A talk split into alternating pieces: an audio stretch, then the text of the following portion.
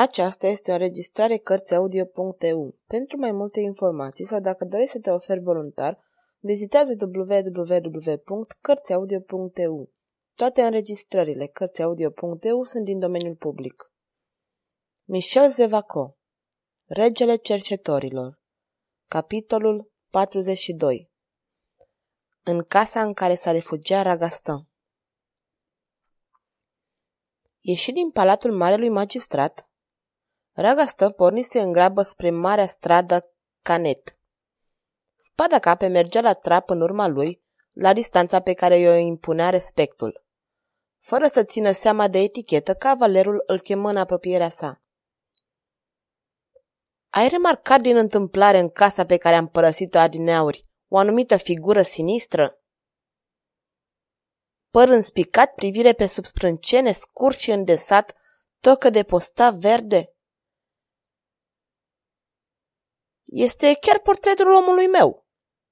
Nu numai că l-am observat, continuă spada cape, ci îmi propuneam să vă vorbesc de el cât de curând. Ah, ah! Da, monseniore, închipuiți-vă că tocmai legam cai când s-a apropiat de mine un om îmbrăcat din cap până în picioare în negru.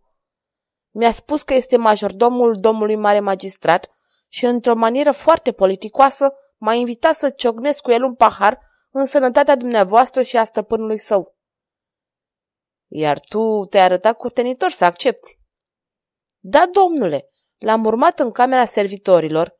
Simpaticul majordom, care, îmbrăcat în doliu cum era, nu lăsa să se înțeleagă că este atât de jovial, a destupat o sticlă dintr-un anumit soi de vin alb, care mi-a amintit de vinul Chianti pe care îl beam odinioară.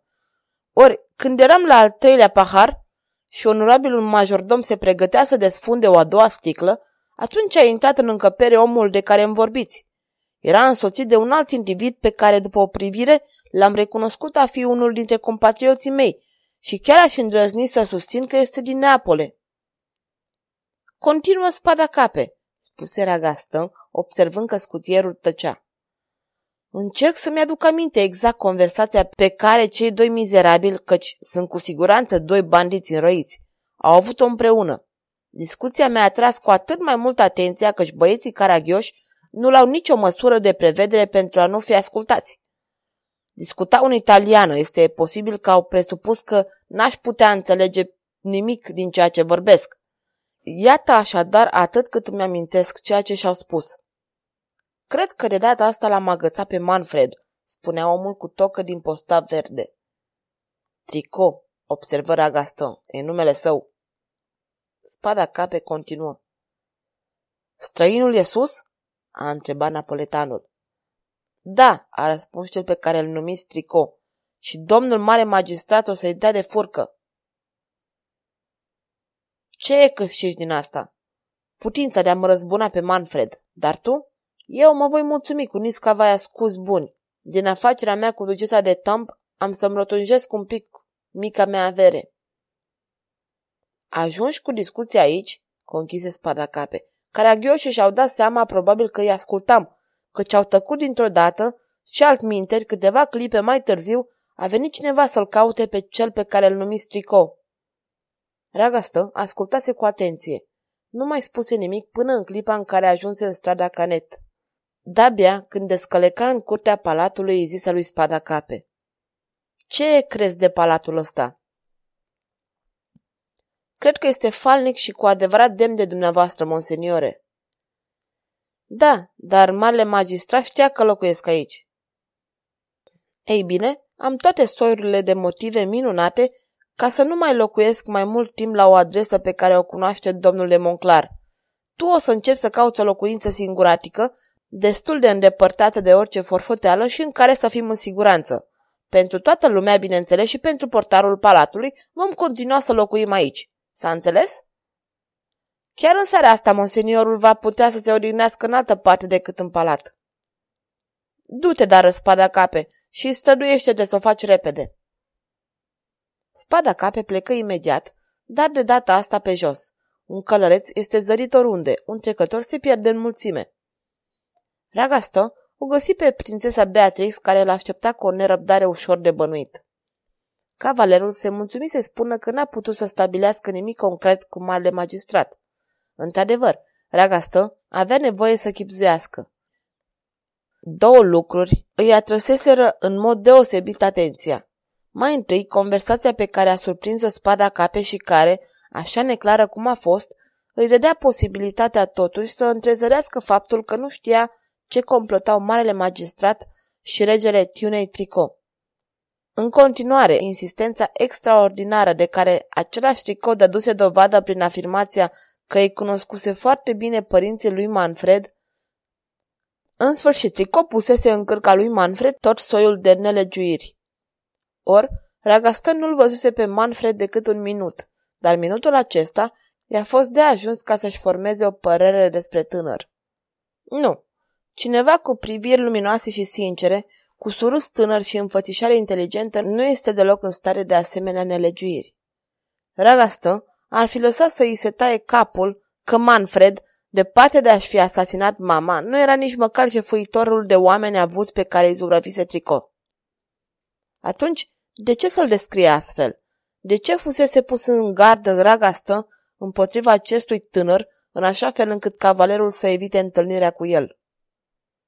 Fără să poate ajunge la o concluzie precisă, Ragastă a priceput că se urzea împotriva lui Manfred și chiar poate împotriva lui un complot pe care vrea să-l dejoace. Pentru asta trebuia să fie liber în mișcările sale. De aici hotărârea de a nu mai locui la palat. Îl bănuia în mare măsură pe marele magistrat și își spunea că primul gând al șefului poliției pariziene ar fi să înfăptuiască supravegherea străzii Canet. În acest punct ajunsese Raga stă în cugetările sale când s-a apropiat de o fereastră ce dădea în stradă. Deodată, privirea îi căzu asupra unui cerșetor, a cărui înfățișare l-a făcut să tresară. Cerșetorul era așezat nu departe de palat, într-un ungher al porții. Era un ciung. În plus, părea să fie și chior, căci purta o bandă neagră care îi ascundea ochiul stâng. Ragastă, coborât de îndată, ieși din palat ca un dornic să se plimbe și făcu în așa fel încât să treacă prin dreptul cerșetorului care, fără ostentație, și-a tras toca pe frunte.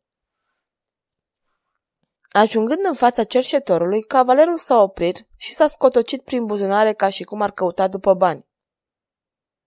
Sărmane om, spuse aruncând o monedă de argint în talerul cerșetorului. Cum v-ați pierdut brațul? La război, bunul meu senior, răspunse omul cu o voce confuză. Și v-ați pierdut și un ochi? Câte nenorociri! N-am avut niciodată noroc. Ei, haide, nu disperați! Dumnezeu să vă răsplătească, onorabile senior! Ragastă se îndepărta gale, dă două raită pe străzile învecinate și se întoarse la palat. Cerșetorul se afla în același loc, cu toate că se lăsa întunericul. De data asta nu mai e nicio îndoială, cugetă Ragastă. Marele magistrat m-a pus sub urmărire. Așadar are interesul să nu mă întâlnesc cu tânărul ce se numește Manfred. Dar ce interes ar avea? Iată ce nu deslușesc. Până atunci am un chef strașnic să-i rup coastele canaliei care mi-a fost trimisă să mă spioneze. Într-adevăr, cercetorul nu era altul decât Tricot. În clipa asta se întorcea spada cape. Ai găsit?" îl întrebă Ragastan cu promptitudine. Da, monseniore, și cred că ceea ce am găsit vă va fi pe plac. Bine, o să ne însoțești. Ragastă așteptă încă o oră pentru ca noaptea să se lase. Apoi o preveni pe Beatrix, care, fără să manifeste cea mai neînsemnată obiecție, se pregăti să-și urmeze soțul cu acea încredere nețărmuită pe care o avea în el. Prințesa și Gilet urcare într-o căleașcă care primi ordinul să meargă la pas. Ragastan și spada cape trebuiau să o urmeze pe jos. Un lacheu trebuia să vină în urma lor la 20 de pași, ducând cei doi cai de hățuri. Aceste dispoziții au fost hotărâte în curtea palatului înainte ca poarta mare să fie deschisă. Atunci ieși caleașca. Apoi, de îndată, Ragastan și spada cape. Spada cape îi arătați vizitiului străzile prin care trebuia să treacă, așteptând momentul să-l îndrume pe măsură ce ar înainta. Ieșind din palat, Ragastan aruncă o privire în spate și observă că cerșetorul se afla tot în acel loc. Merse până la capătul străzii. Acolo se opri deodată și făcu calea întoarsă. Cercetorul începu să meargă și el și se trase într-un colț întunecos, dar prea târziu. Ragastă a făcut un semn lui spada cape și merse drept spre cercetor. Acesta se lipi de un perete ca și cum ar fi vrut să dispară prin el. Ei bine, viteazule, spuse Ragastă, ai câștigat mult? Nu prea, onorabile gentilom, murmură omul. Și brațul ce vă mai face? Brațul meu? Da, brațul pe care îl țineați îndoit ca să se creadă că sunteți ciung. Dar ochiul? Uite, o să vă alunece banda. În același timp, Ragastă, cu un dos de palmă, făcu să se rostogolească toca cercetorului în noroi și îi smulse banda neagră. Profesați o meserie puțin regală, domnule rege al argotului, continuă Ragastă pe un ton zeflemitor. Tricouș își culese toca de pe jos, înăbușindu-și un strigă de turbare. Doriți un sfat? continuă cavalerul. Eu o iau pe aici, dumneavoastră pe dincolo, și stăduiți-vă să nu mai ieșiți în cale, căci te voi strivi ca pe un limac scârbos ce ești. Nu înțeleg, monseniore, se bâlbâi Trico. Nu îți pretind să înțelegi, îți cer să o ștergi, să dispari. Ragastă însoția aceste cuvinte cu un gest atât de amenințător, încât de data asta l-au trecut spaimele pe Trico. Se întoarse și spălă puținea cu toată viteza. Ragastă și spada cape au rămas câteva minute în loc pentru a se încredința că Trico plecase de-a binelea. Apoi, sigur că nu sunt urmăriți, se alăturară în graba mare ca leștii și încălecare pe cai. Spada cape au pornit la trap în frunte și făcea pe călăuza. Ragastă mergea la trap, în urmă, ca aergardă. Se făcu un tânăric de-a binelea. Sunase stingerea când spada cape, cu un gest, dădu de înțeles că au ajuns. Ragastă privea în jurul lui. Se trezi într-un loc pustiu și destul de lugubru, nu departe de Sena. În fața lui, o căsuță cu poartă și obloane închise. La dreapta sa, o fabrică de țigle. Proprietatea de lângă tulierii, murmură. Locul este bun. Și descălecă. În acest timp, spada cape bătuse în poarta care se deschise câteva clipe mai târziu. Apăru o femeie ținând în mână o lampă. Femeia era tânără și frumoasă, cu toate că era foarte palidă. Prințesa Beatrix o văzu și nu putu să se stăpânească să nu se înfioare. Intrați, spuse cu simplitate femeia. Ragastă, Beatrix, Gile și spada cape intrară într-un fel de paloar mobilat elegant. Caleașca s-a înapoiat în strada Canet. Am să vă arăt apartamentul dumneavoastră, spuse tânăra femeie. Doamnă, întrebă Ragastă, servitorul meu v-a spus că aș dori să închiriez toată casa? Veți dispune de întreaga locuință, chiar de mâine. Voi înceta să locuiesc aici și veți putea rămâne în casă atât cât considerați nimerit. Ați fixat prețul? Și pentru câtă vreme? Prețul are puțină importanță, domnule. Servitorul dumneavoastră mi-a spus că ați căuta un loc sigur și retras. Nu știu dacă m-am înșelat, dar mi-a dat de înțeles că v-ați teme de vreo neplăcere din partea oamenilor regelui. Lucrul acesta mi-a fost de ajuns ca să mă determine să vă ofer ospitalitate. Femeia vorbea pe un ton nedefinit. Părea măcinată de o durere tainică și totuși nu inspira simpatie. Era mai degrabă un sentiment de spaimă pe care îl răspândea în jurul ei.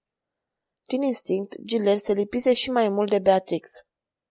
Doamnă, spuse uimit dragastă, vă mulțumesc de ospitalitatea pe care ne oferiți cu atâta plăcere, dar vă înșelați asupra motivelor care m-au hotărât să caut o casă cam retrasă. Doamna de față nu este obișnuită cu tumultul străzilor pline de forfoteală. Dama aruncă o privire pătrunzătoare asupra lui Dragastă. Fără doar și poate, replică ea cu un surâs de gheață. De aceea dumneavoastră și servitorul dumneavoastră sunteți înarmați până în dinți. Dar nu vă temeți de nimic, domnule. Dacă nu vă ascundeți, puțin îmi pasă în fond. Casa ar fi rămas nelocuită chiar de mâine. Dacă din contră vă ascundeți, dacă prin ospitalitatea ce v-am oferit-o am putut cauza vreun neajuns regelui, atunci e cu atât mai bine. Vorbiți cu multă îndrăzneală de regele Franței, doamnă, și asta în fața unor necunoscuți. Cine vă spune că vorbele dumneavoastră nu sunt auzite în clipa de față de prietena lui François I? Chiar dacă ar fi așa, replică dama cu o voce stridentă. Nu mă tem de nimic, domnule. Dar nu este așa. Nu sunteți din cei ce trădează. Observ după înfățișarea dumneavoastră. Ragastă se înclină fără să răspundă și își promise să supravegheze îndeaproape faptele și gesturile gazdei sale. Vizita casei îl convinsese de alminteri că era cum nu se poate mai potrivită și că spada cape pusese mâna pe cel mai bun dintre culcușuri. Dar Ragastă a remarcat că nu existau nici slujitori, nici cameristă în casa asta. Așadar, dama trăia singură? O ultimă intervenție, spuse Ragastă în momentul în care vizita se termina.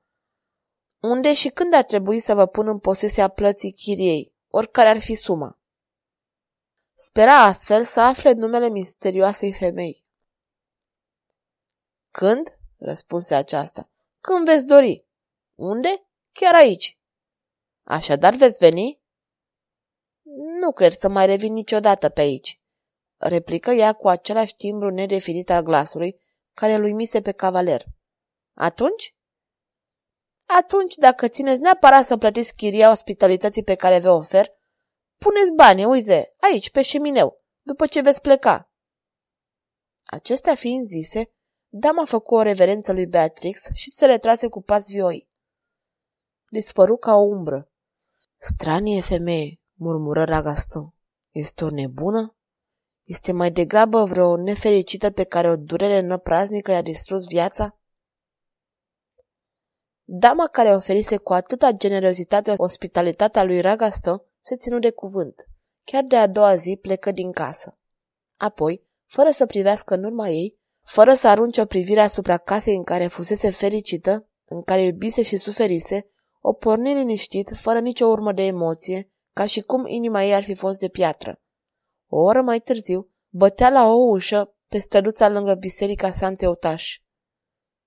Și ușa la care bătuse era casa leproasei. Și femeia era frumoasa Feronerii.